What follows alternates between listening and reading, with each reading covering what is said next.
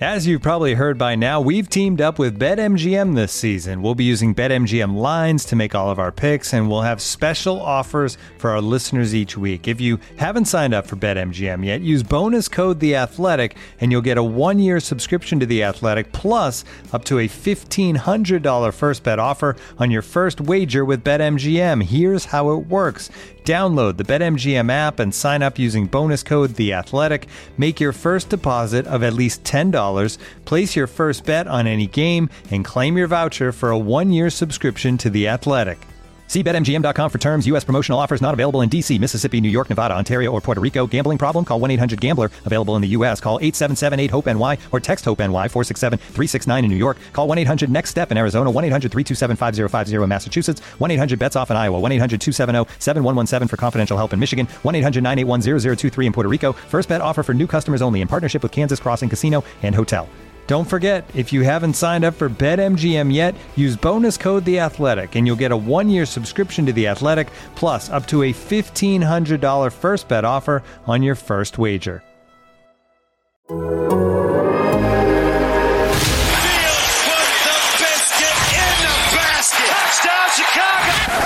This is the Athletic Football Show.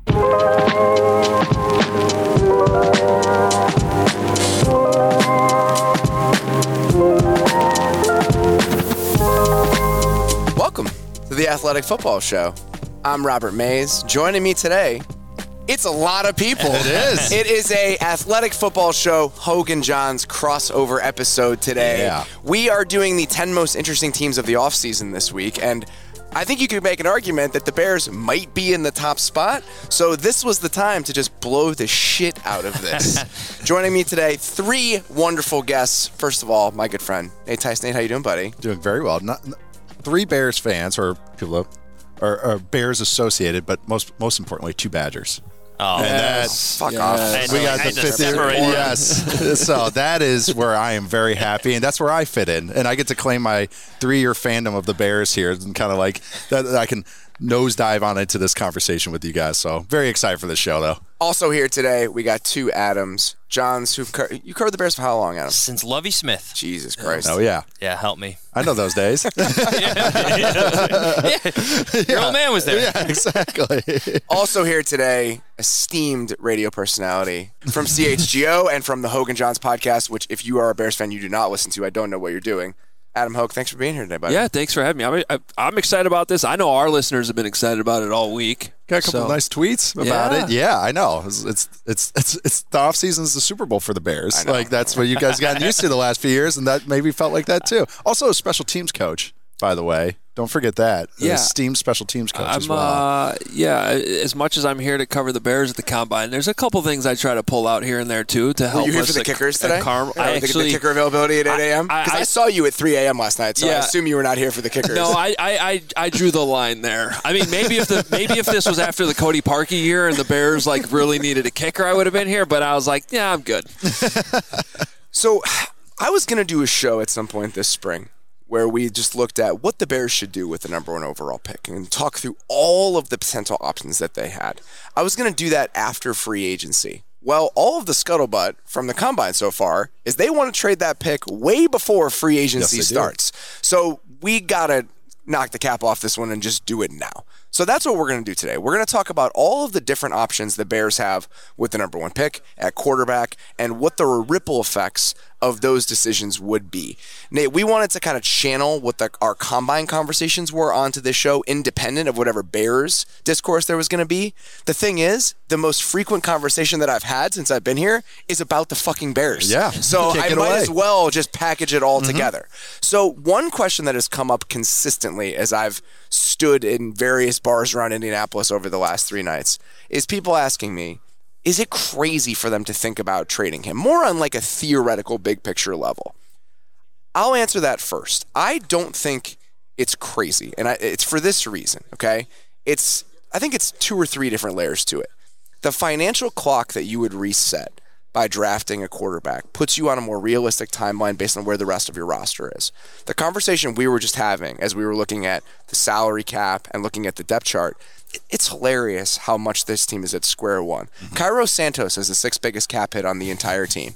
The two biggest deals on the the roster right now are Eddie Jackson and Cody Whitehair, both of whom legitimately might be cap casualties on any other team in the NFL. This is a blank slate. Yeah. By the time you're ready to compete, Justin Fields is going to be either in the last cheap year of his rookie deal or more likely on the fifth year option. Mm-hmm. So if you reset that clock with a Bryce Young, whoever you just decide to draft, and you trade Justin Fields for draft capital, you get back on a more realistic timeline. I think that is probably the biggest argument for why you would do it if you're not sold on Justin Fields. I understand that you can poke holes in that. I don't really believe that, but I think that's the argument for it. Jahns is somebody who watches the building every day, is there, knows the sentiment around Justin Fields in that organization. Why do you think that is not likely? I think there's a feeling that Justin Fields, with everything he did this year, and I know a lot of his success was with his legs, but with his toughness, his leadership, being there every day after practice, throwing to Darnell Mooney to Chase Claypool when he arrived, that he's earned like that opportunity to play with better players, better receivers, to have some investment around him, starting on, on the offensive line, finding him better, uh, like maybe a true number one on the trade market. Like he's earned that opportunity with everything he's done this past season.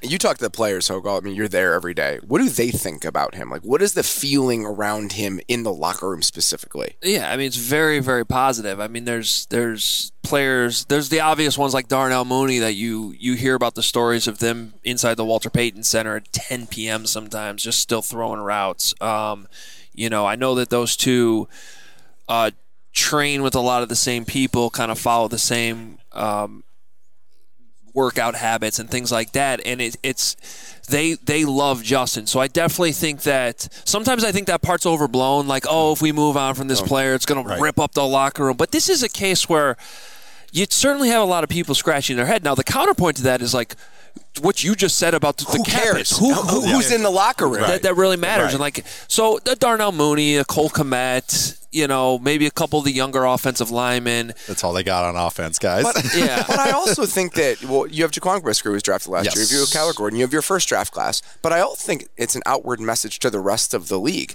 You know, this guy that was the most exciting player in the NFL for stretches last year, and you walked him cl- like crawl through blo- broken glass with the supporting cast that he had. Yeah, we're just gonna kick him out the door. Well, I think that says something to other people. And when you're trying to build a culture, kind of brick by brick over time, and you're in year two, pulling the rug out from under that guy who was everything about your franchise last season, I think there's some mixed messaging Well, going they, on they there. pulled the rug a lot last year. Robert Quinn, Roquan Smith. I mean, Yeah. these guys were emotional in the locker room. I, I get it's not the same as quarterback, I, it's a good point, though. But but those guys were beloved teammates. Yeah, Yeah. I think it's a good Roquan point. Smith was your best Roquan, defensive yeah. player. Those were your two captains. Okay, so See let's ya. move beyond the cultural aspects then.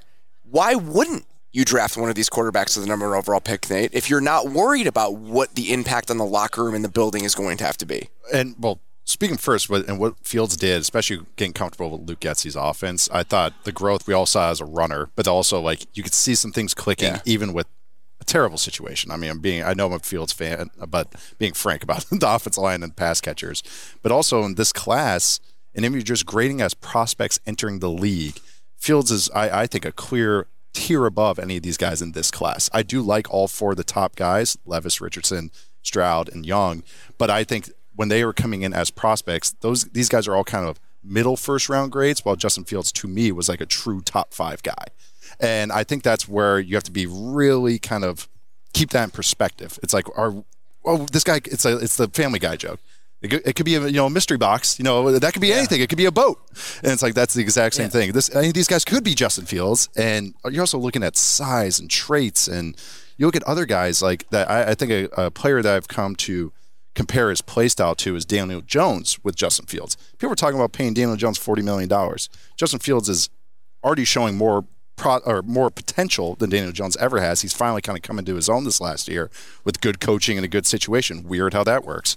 And all of a sudden, Field now we want to Justin Fields as soon as he's shown that growth, and he has way more room for growth than a lot of quarterbacks in this league. So it's I think that's what you're betting on. Also, another thing, this is a kind of like one little kind of like side stat, is that if you take a quarterback at number one, he technically is making more money than Fields is the next two years. Yeah. Yes, the contract Yeah. is longer for uh, for them, but he's technically making a couple more million dollars more. So that argument also kind of like for me is just like much ado about nothing. the thing I get hung up on too uh, with the rookie contract argument, which I totally understand the logic Totally of it, and and uh, let's just be honest, Mike Tannenbaum has been one of these guys like really pushing that. We had him on our CHGO show today here at, at the combine, and I said to him, I go, the, the thing I never hear you mention though is you're resetting the developmental clock Yes. too. Though you're you're taking, and granted, the Bears kind of wasted a year with Fields, but you're taking you took everything that you that Fields did show you this year, even if it's not everything you wanted. It's what Getsy did around there to, to make Yes. it work, and you're just like throwing that out the window. And and I don't. Best case scenario, Bryce Young is everything you want him to be, right? But he's still a rookie next year, and every rookie quarterback they take a year. So, in my opinion, you're really only gaining one year because you still have Fields for three more under your control. Granted, that fifth year option will cost you more money. It just it's not worth it to me to set that the, the because and that goes back to then. Well, what did he show you this year? And whatever that was, which we all agree he got better this year. Okay, he did that with nothing around Correct. him. That that's impressive to me. Here's the other argument. If you take a quarterback number one, the number one pick that we're all hoping turns into seven more picks, Yeah. it's just the number one pick. Yes. So you're dropping Bryce Young onto a team that needs three starters along the offensive line if we're being generous. Mm-hmm. Probably another pass catching option that could be a true number one receiver, and a defense that has three viable NFL starters. They don't have a defensive four. line, Robert. Yeah. It- it- Literally, They, need, a four whole new D-line. guys and four new backups. And if you're all the, we've spent so much time this week on this show talking about how so many of the teams in the top 10 are in a rare position to surround a young quarterback with more help than is typically given a young quarterback drafted in the top 10. If the Bears were to use the number one pick on a quarterback, that would not be the case. Even if you got something for Justin hmm. Fields, I do think you'd get less than you're probably going to get for the number one overall pick. Here's the question I, I got a couple times down here. Like, what if a Joe Burrow like prospect was there at number one? What if Trevor Lawrence was there at number one? That's a fun thing to talk about. But the Bears aren't evaluating the draft class that way. Like, what if? No, it's what if Bryce Young is the best player in, Yeah. in, in, in best quarterback. So it's a different situation for him. Yeah. What the Bears have to consider is if trading back is their best scenario because they need more than one piece. Like like you said, The answer is absolutely yes. Yeah. the, the answer, the answer is 100% yes. It was funny this uh, this week. Our, we had a big meeting on Monday, a staff meeting. So I walk Big in meeting. at big meeting. I walk in at 8 a.m. and multiple people are like, "Did you see the Schefter tweet? The Bears are open and shopping the number one pick." I was like, "Oh, really? Oh, Like, wow. I'm- it's just shocking that they would be open to shopping the number one pick." So, John, I'm sure you've talked to people this week about this.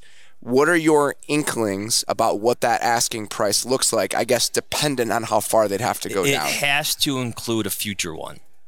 If I'm the Bears, that's where I draw the line. And with one exception. If they can get a good player in return, how now. good though, in which position? Well, like it, like hypothetically, if you're able to get like Brian Burns from the Panthers back, Oh, boy. uh, They're I- not doing that.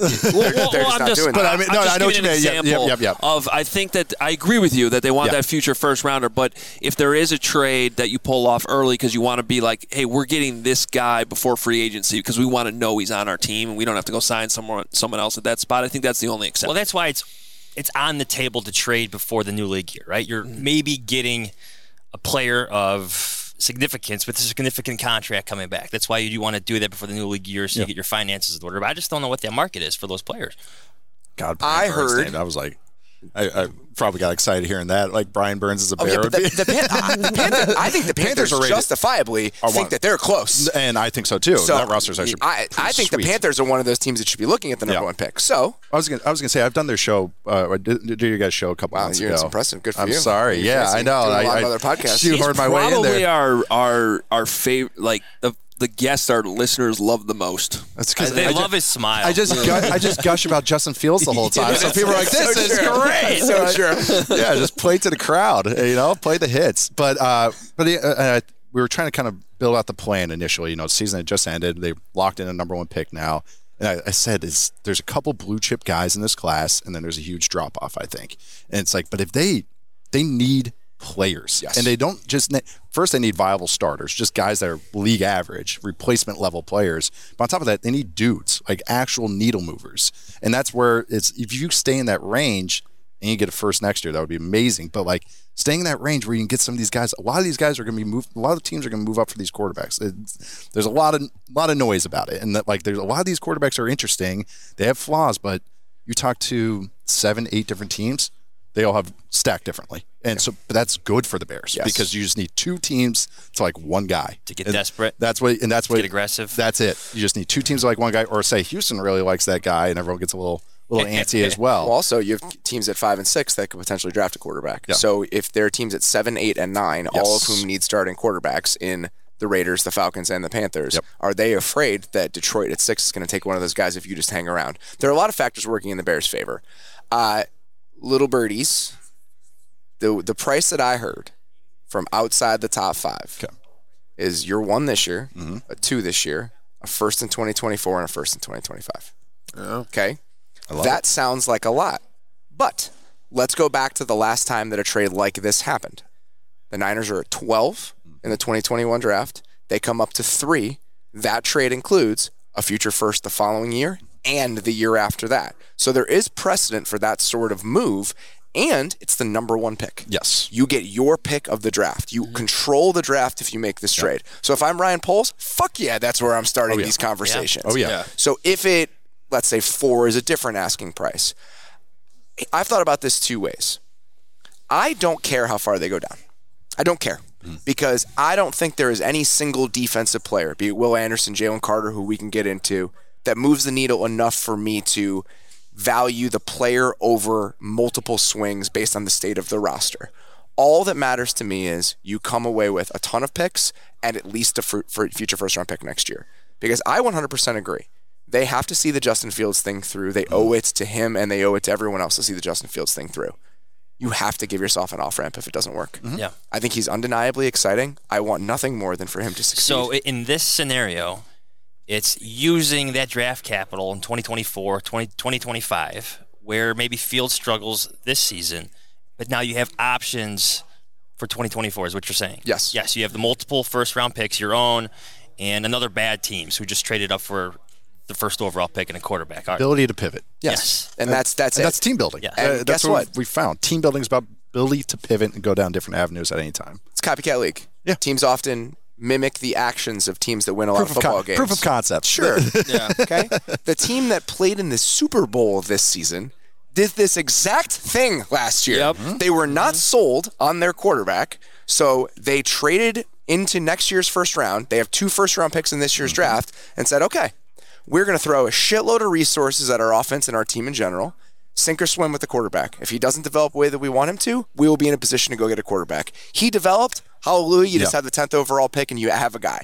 So I think the Bears have to give themselves that same sort of flexibility moving forward. and we've talked about the Eagles a lot on our show because, and, and we tend to do this in the media all the time. Okay, here's a team where things are working. How do you do that? Like, but but in this case, I, I really do think it's a relevant conversation for many different reasons. To me, the most important is Ian Cunningham came from the Eagles. Yeah. Okay, he was part of that. What the Eagles have now, he helped build that. He's the Bears' assistant general manager now. So. That great point. That context is literally in the Bears building, and oh, he could have had the Arizona Cardinals job this year if he wanted it and turned it down. He's still there. Um, also, Very tall, by the way. Yeah. Saw him Is in the elevator. Shockingly tall. Was not ready for that. he's a tall Ian. Yeah. He is. Um, uh, and then the other thing too is like J- Jalen Hurts is a good comp for what what Fields is now. Just turn on the tape. There's I mean, it's a little bit different in, in the sizes, but really what they what even the pivot the Eagles made a year ago mid-season is very similar to what the Bears did this year mid-season with Yes. Fields. there are a lot of similarities. Th- There's a lot of evidence actually right in front of our eyes that the Bears actually are following what the Eagles have been doing, and it's very relevant to the conversation. Absolutely is. So the biggest concern that I have, we've mm-hmm. talked about this a lot. What do you think Justin Fields' sack rate was last Oh, God. season, Nate, Nate Tice? Was it 10.8? Adam Jahns? 15. Uh, uh, Twelve. 14.7%. Yeah, I, I knew it was yeah, high. It is an astronomical Yeah, number. it is. And we have a lot of data that suggests that how you handle and create pressure as a quarterback is a lot of you, mm-hmm. stylistically how you mm-hmm. operate.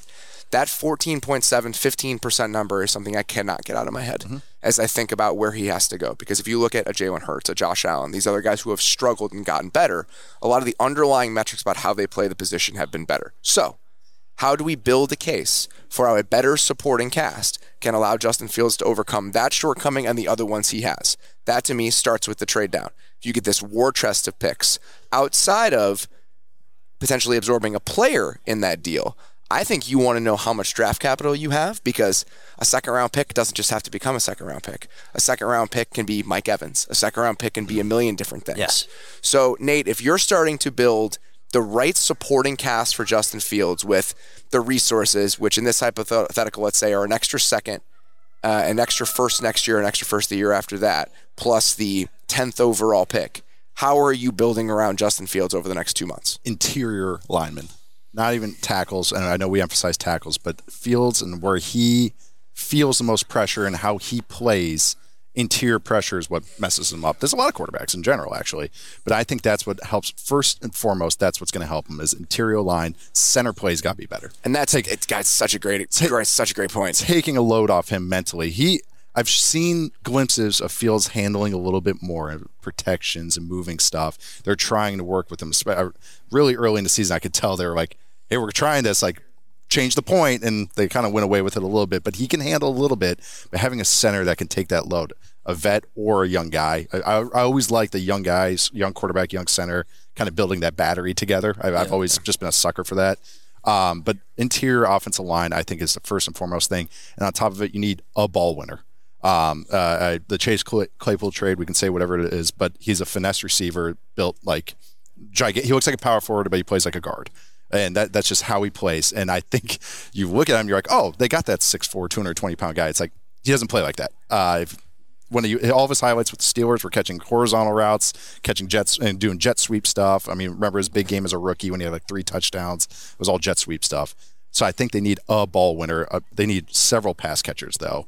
Um, that can also knock down where Mooney's more in a, a role that works for him as opposed to eating 140 targets. He's more of a 190 to 100 target kind of guy. I think that's where you obviously need the help, but it, I need they need a big receiver, and I think they need interior line. And there's a couple guys in this draft that makes sense for if they say you're saying back to nine. I, I don't want to butcher the guy's name again from Northwestern. I, Skoronski. I, yes. Skoronski. But that guy to me is like, oh, that's nice because it's another guy, and I, I brought this up before, is that there's questions that if he can stay at tackle, but he's a good player that you can slot in anywhere. So how else you fill out the team? That's a guy that makes sense to me as far as he can play either guard spot or maybe even right tackle. Okay, now we just find, we get our best five out there in some way, shape, or form. They need a lot of help, especially on the offensive line. Jahns, where do you start? I think separation, like at receiver, I don't think he trusted his guys. You mentioned when like those contested catches. Like I don't think he just trusted. He, he never took those risks to to continuously do that every single week to just trust the guys to be where they're supposed to be, or when they're one on ones. Yep. So separation at receiver and. To, to your point, Robert, I, think the Bears have actually been pretty forthright in this in saying that Justin's got to learn to take the layups. Yeah. He's got to learn Yes. to get the ball out quicker. He's got to not hold on the ball so long, you know, and wait for things. Don't have to be a hero. Yes, Yeah. for that home run shot. Um, they've been pretty fair. They've actually been pretty public about it too. Ryan Poles the, the other day, Matt Eberflus too. Yeah.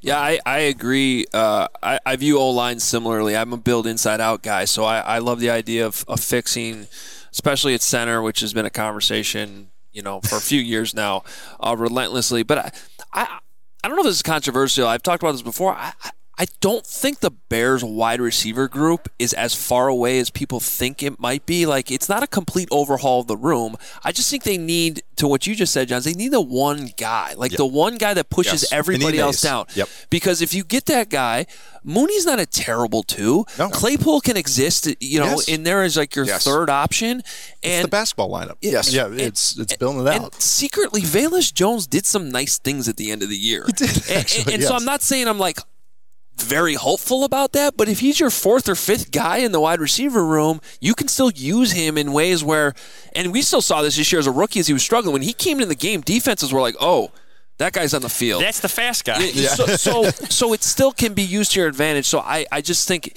yes, it's a big piece. You're probably going to spend money on it, whatever it is. And I'm not sure that guy's even available, quite frankly, in free agency. So I don't know. You got to get creative to find that guy. But if you can, it pushes everybody down. And then don't forget, Cole Kmet's Still pretty good pass catcher too. I was literally just about to talk about the tight end room. This, and I just wrote an article. It's coming out tomorrow on the Athletic. Ooh, Make sure you check it out. Okay, go go check that out. Tease. Athletic.com slash football show. The tight ends, it's a great class of tight ends, and you already have Kmet, who's who, who's a fine player too. So if you get now you have two tight ends, that gives you more versatility as an offense, and that could be the size that you need as a pass catcher. It doesn't just have to be a receiver now; just pass catchers, and I, I think so. That's an important point too. Even though this receiver class is kind of a it's kind of the Smurfs. Uh, there, there's a couple of guys with size, but they're not kind of like you know Quentin Johnston's interesting. A.T. Perry I like from Wake Forest um, as a day two guy, but the tight end class is where you can find even if you're taking tight end four in this class, that'd usually be a tight end one in every other draft class. And so now you're pairing that with Kmet.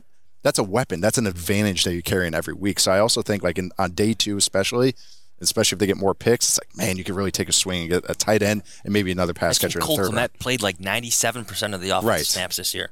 Give him some help. yes, give him some help, like something. I'm totally with you on the number one receiver thing. So if we're taking this a step further and we're comparing it to the Eagles, going out and getting AJ Brown is more about having a talented player than AJ like AJ Brown on your roster. If we look at the success stories of quarterbacks over the last five to seven years in the NFL, the young guys who became good, some of them instantly were relevant. Justin Herbert, guys like that. But Mahomes, Justin Herbert, Joe Burrow, Jalen Hurts, Josh Allen, Tua to a certain extent, guys who got better than they were at a mm-hmm. certain point.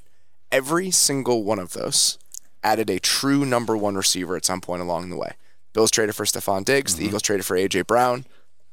The Chiefs already had Tyreek Hill and Travis Kelce. The Dolphins traded for Tyreek Hill. Joe Burrow got Ja'Marr Chase. Justin Herbert, Keenan Allen was already on the roster. Mm-hmm. And This Mike is a, this is about more than having well, even beyond like the the breadth of the receiver room. Mechanically, when you have that number one guy and you are constructing plays, you make that guy the number one receiver in the progression. Correct. So when the quarterback is operating, the first thing he's thinking about is I'm throwing it to the really good guy as the number one receiver in the progression. Trust is the biggest factor here. Mm-hmm. I trust that that guy is going to be open. I can play faster. So if we're trying to construct an argument for why that number can go down, it's more than about having a talented receiver on your team. Literally, the mechanics of the offense change when you trust that guy. So where does that guy come from? There are no real receivers available in free agency. We know that the draft class doesn't have that top five guy. If there's a Ja'Marr Chase in this draft, oh, I'm not going past five, but there isn't. Mm-hmm.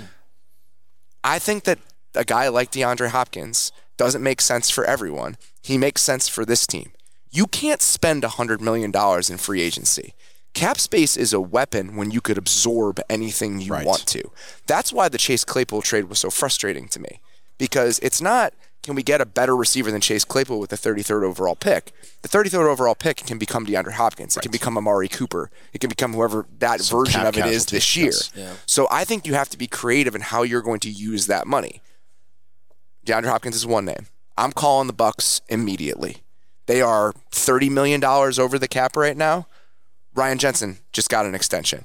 He has only $10 million left in dead money if he gets traded. There's your starting Oh center my if you god, want that would him. be that'd be a Mike Evans. huge With an attitude. Yeah, that would be a, such a needle mover. Mike Like, Evans is in that same boat. yes. I, they're not going to trade all of them, No, but like no. these are the things that I'd be sniffing around Yes. on, and that's why I want to know what picks I have, so I can start kicking the tires on moves like that because that's the weaponry that you have. It is the ability to take on any contract that a team doesn't want. That's why flexibility is valuable. yeah, it's like the, the Osweiler to the Browns, like the, getting that other pick with it because they could absorb the contract. It follows the Eagles example again, though, right? Trading for A.J. Brown. Yes. Yes. And we've seen a number of Davante Adams.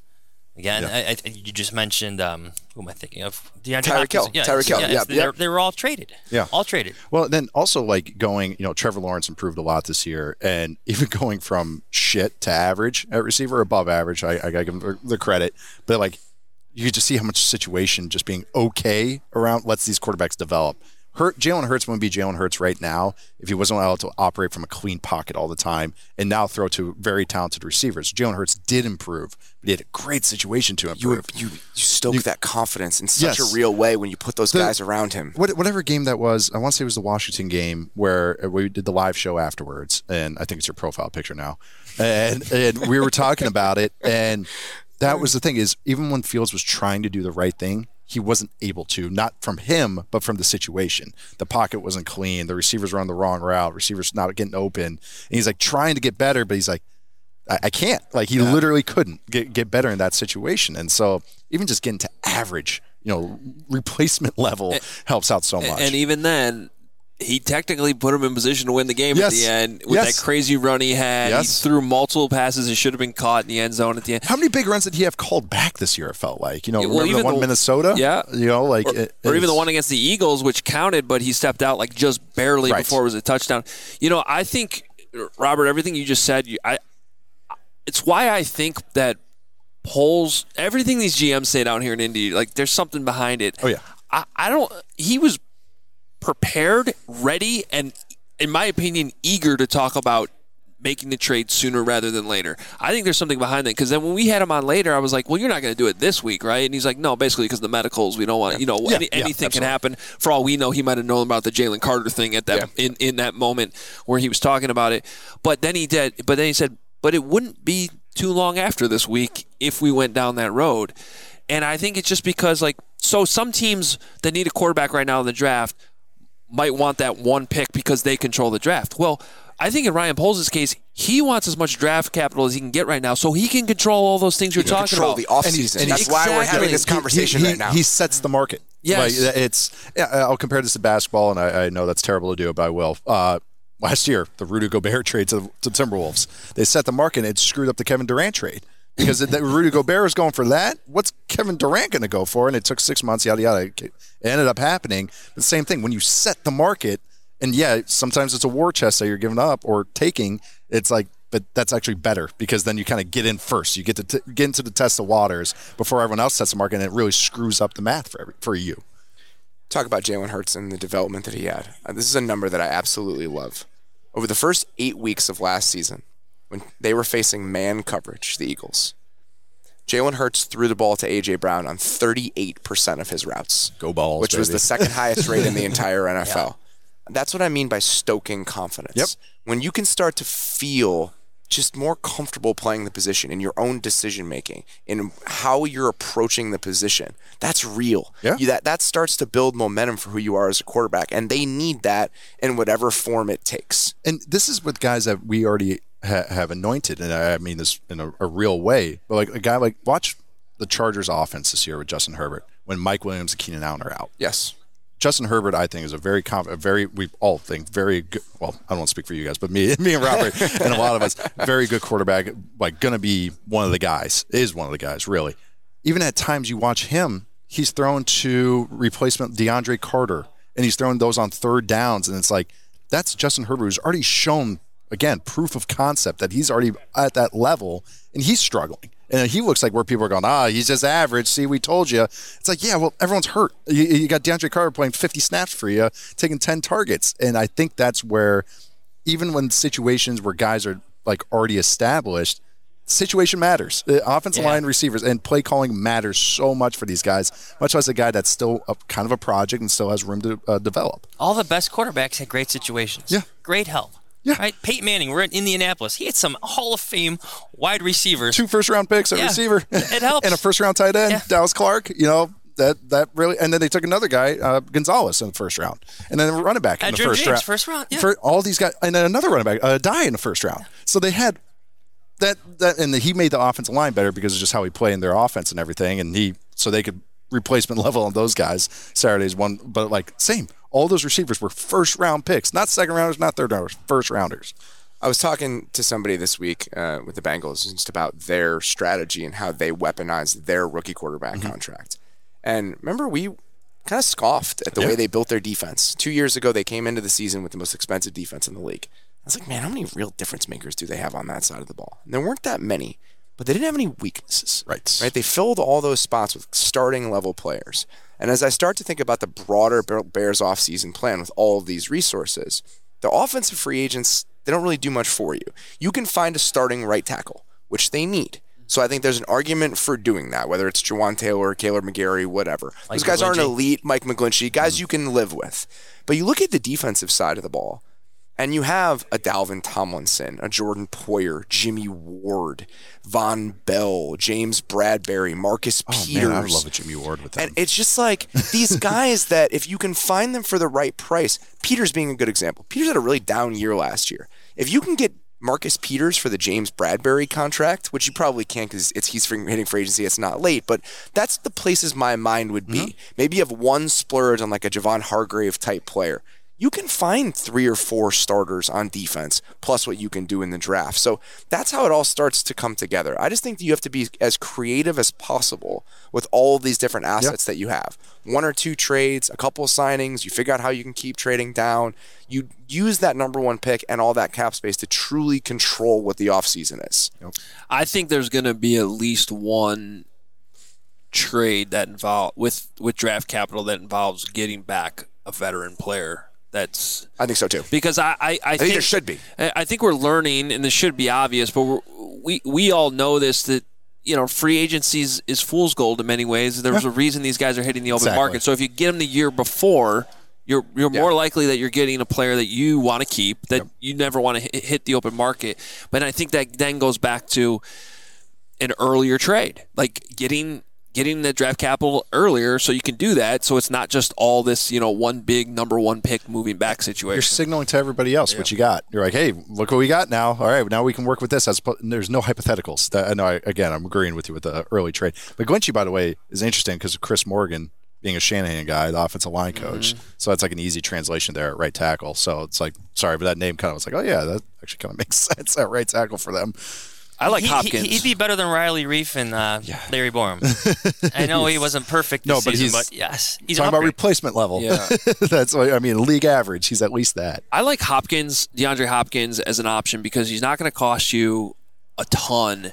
He's like even if he doesn't give you 80 catches, he does what Robert was talking about earlier. Like he he just his oh. presence on the he field tilts the field. Yes. i- is going Yes. to help everyone else. gravity. Most importantly, Justin Fields. So with with the limited options that are out there, and him not costing you, what, what is what's that trade going to be? If there's a trade, I mean, I'm off in the second. It does, yeah, second Yeah, round. that's okay, what I'm doing, yeah, yeah. I, I would do that. Yep. Oh, I yeah. think I would Oh, too. absolutely. I think Yeah. I would too. Absolutely. Because at a, at a certain point, you're gonna again, you need to use the cap space on guys worth using the cap space on. and also Yeah. just just talking about Hopkins in particular is that he's he's already aged. Like it's not like his game is the speed that it's like oh shit I don't know how this guy's gonna enter his thirties. That's how he's plays. He's played the same since look he's how, entered but the league. look how he looked last season He when looked got, great. he, he looked really good. and they had him in the slot. They're moving him around. No, I know. This I, is one of those. I always. Why are guys available? Yeah. Why?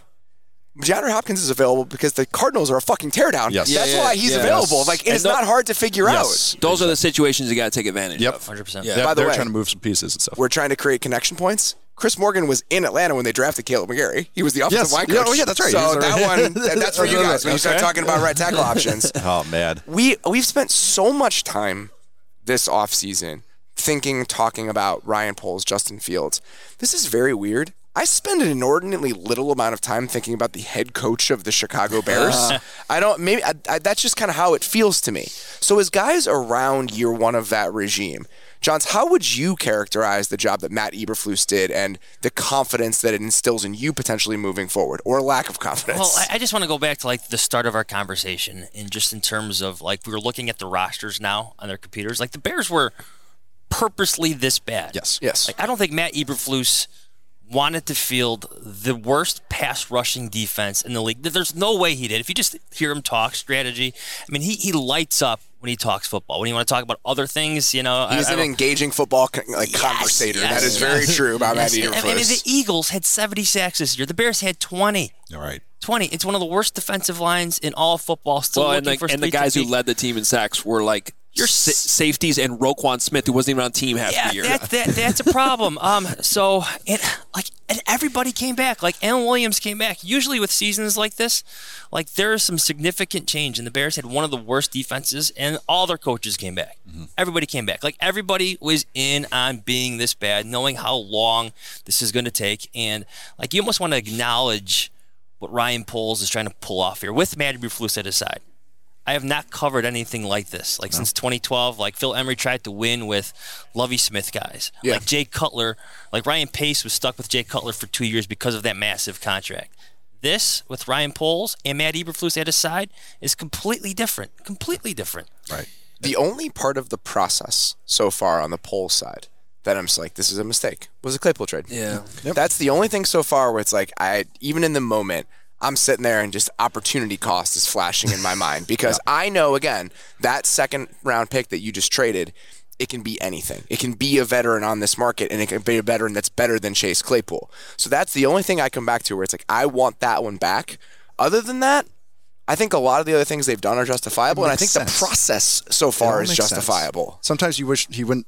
Poles wouldn't say everything that he was thinking. So, but like I understand a lot of the thoughts. I really do.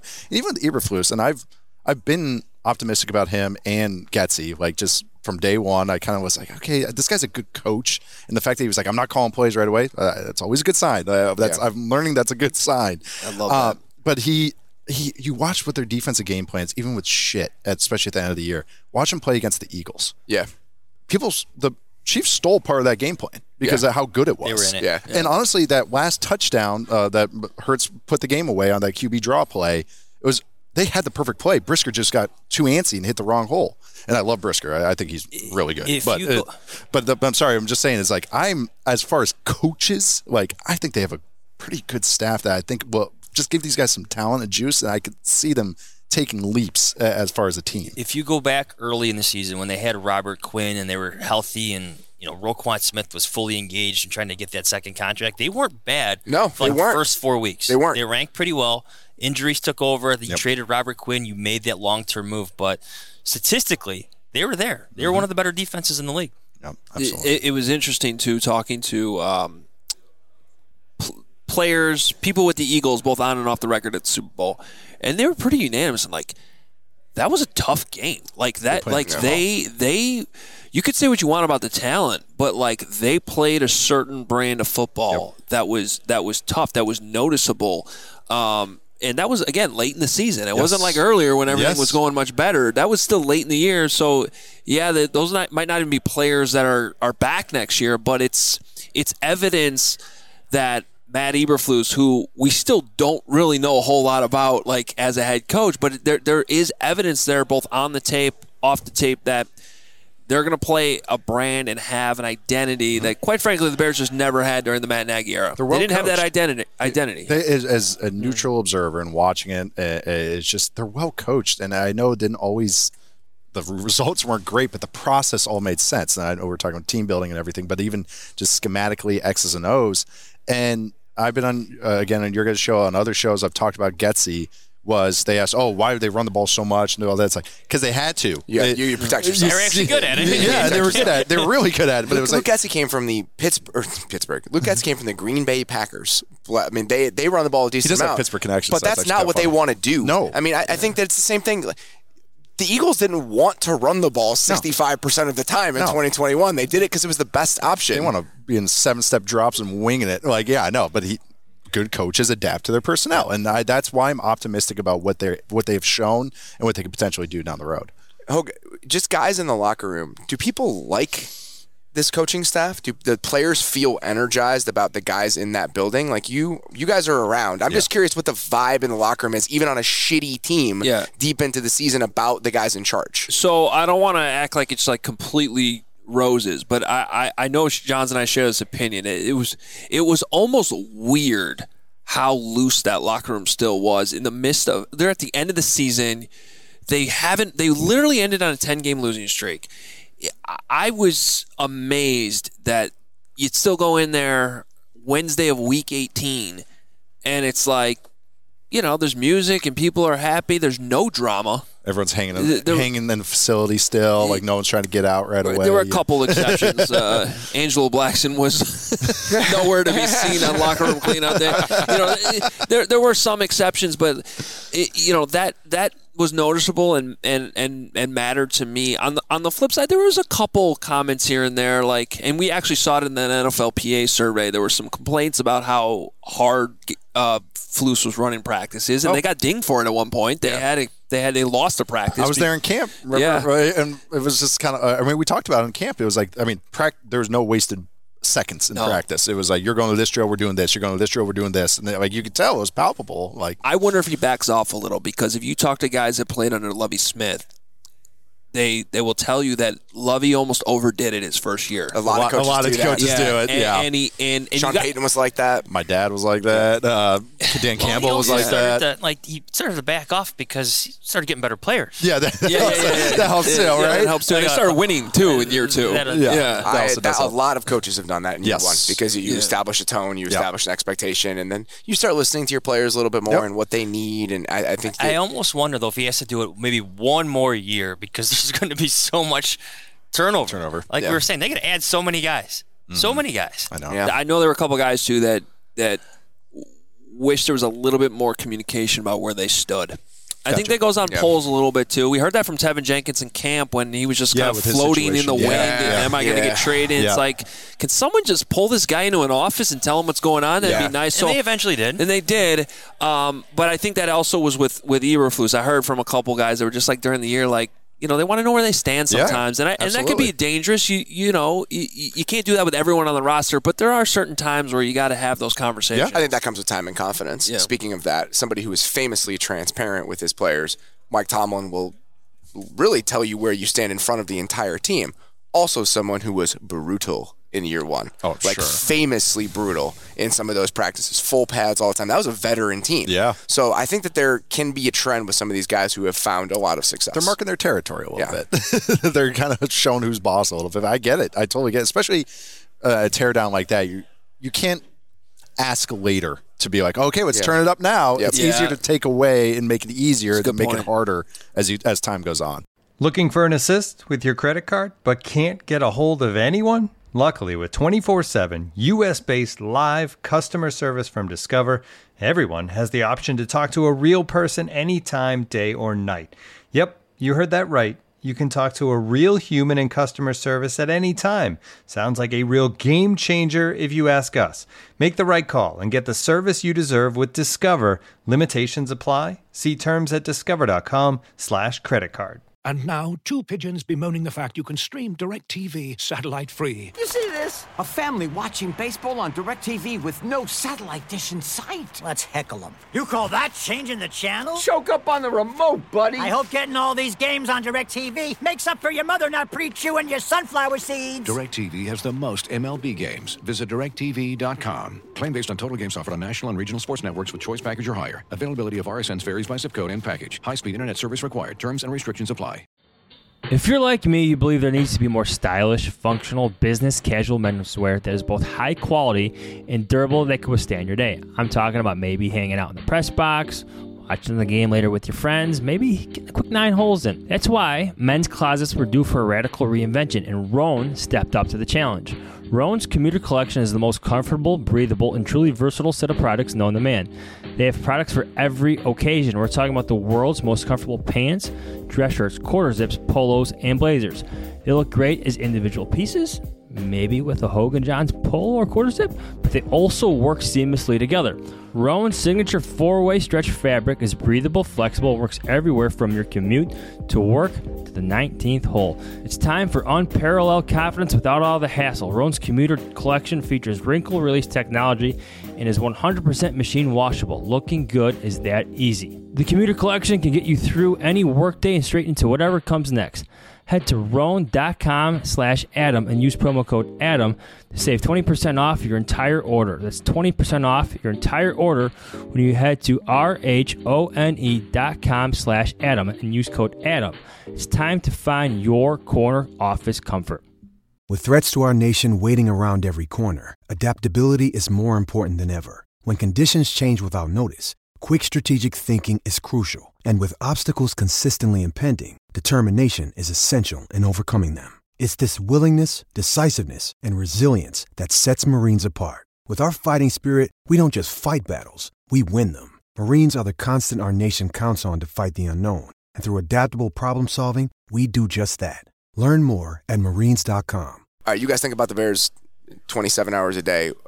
Anything else we should be thinking about that we're not right now, Jahns? I, I just think maybe to, to further this discussion, like before we end this show, like if you're building around Justin Fields and say he struggles in 2023, that structure, maybe it's uh, you know Peter Skoronski or better receivers, like that's there for the next quarterback. Of now course, too. yes. Should you have to? I forget who used the word pivot. Should you have to pivot, yep. pivot? And I feel like Ryan Poles tries to play that long-term game a lot, where he's thinking he's trying to think two moves ahead with this. Like this, this is part of it. This is part of what makes this such a unique opportunity for him because he has this first pick and he can turn it into the long game Yeah. with 2024 draft capital, 2025 draft capital if he goes back further. The one thing I have is uh, I know it. It any GM would love to be in this position, number one pick, all the cap space in the world. The one thing that I do think the Bears have to be careful, and we kind of touched on this, is they literally have to spend money. They have Yeah. to get to a floor, and as, so I think that goes back to really how they end up structuring these contracts. They have to be careful.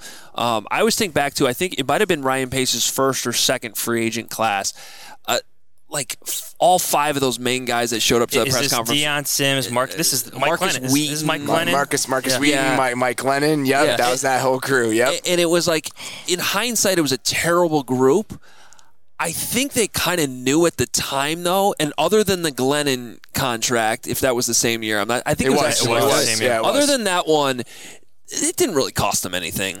They were able to get rid of all those guys. It didn't cost them anything. There was no dead money attached. So I, it, they they got to be careful. They also have to be creative. I my po- I guess my overall you point guys- are is you ready? But Are don't you be don't be Okay. pot, pot this committed. is harder than it sounds, is Yeah. what I'm saying. Going down Ryan memory Poles, lane here. Ryan Poles has to be uh, creative. Yes. Well, that's where I mean, real quick. That's where I just complimented the Jags going from shit to average or above average. It's like, but some of those, there's like you said, there's opportunity cost sometimes where Yes. it's like, oh, that, but you're because you now you have that, you can't do this, and mm-hmm. that's where you don't always don't you want to. can't cut off pathways for No. yourself. That's the most important thing. Avenues. And if we're talking about getting to that floor, that's why a, veter- a couple of veteran contracts with 17, 18 million dollar base salaries. If you're Johnny Hopkins, 13 million dollars for Ryan Jensen. However you get there. Love it. The Jensen thing is like, oh my god. That, um, I'm seeing. I always, no, I always that, with the good that ones. was that is a real good one. Okay, so three four three years forty five for Mike Glennon. This is twenty seventeen. Three years forty five for Mike Glennon. Three for eighteen for Dion Sims. Three for sixteen for Marcus Cooper. Remember Marcus oh, Cooper? Oh God. Okay, Wow, and that's, then a, that's a blast back. from the yeah. past. So two more. Quentin Demps, three for 13 and a half. Safety. And then Markus Wheaton, two for 11. Hell yeah. wow. Okay, how many how many catches do you think Markus Wheaton had? As Oh, a he was hurt Bear? for like the Yeah. almost the entire season. Okay, Markus Wheaton 14. I had say three. had three receptions on 17 targets. Okay. Three on 17 targets. that? that is a 17.6% catch rate. That's like hard to do. My my favorite thing about Markus Wheaton, we're getting on a tangent here, but No, I love it. he, He was hurt like all at training camp. This was probably the last year we were I know where allowed we were allowed this, to yeah. stand like right on the sideline Yeah, during yeah. training camp Yeah. practice. He would just come over and just like hang out with us in the middle of practice and like talk. He was like he, He was was had all in the back. He like, was the he most- by us all. I, he was the most friendly player who we are all like, you are just probably not going to matter, but I like that you're nice. I mean, he made $6 million guaranteed. I'd be in a good mood yeah, too. Yeah. He knew- That's so funny. Those are stories about Barry Switzer that during practice you just hang out with the media the whole time with the Cowboys because he's like, team runs itself. this is easy.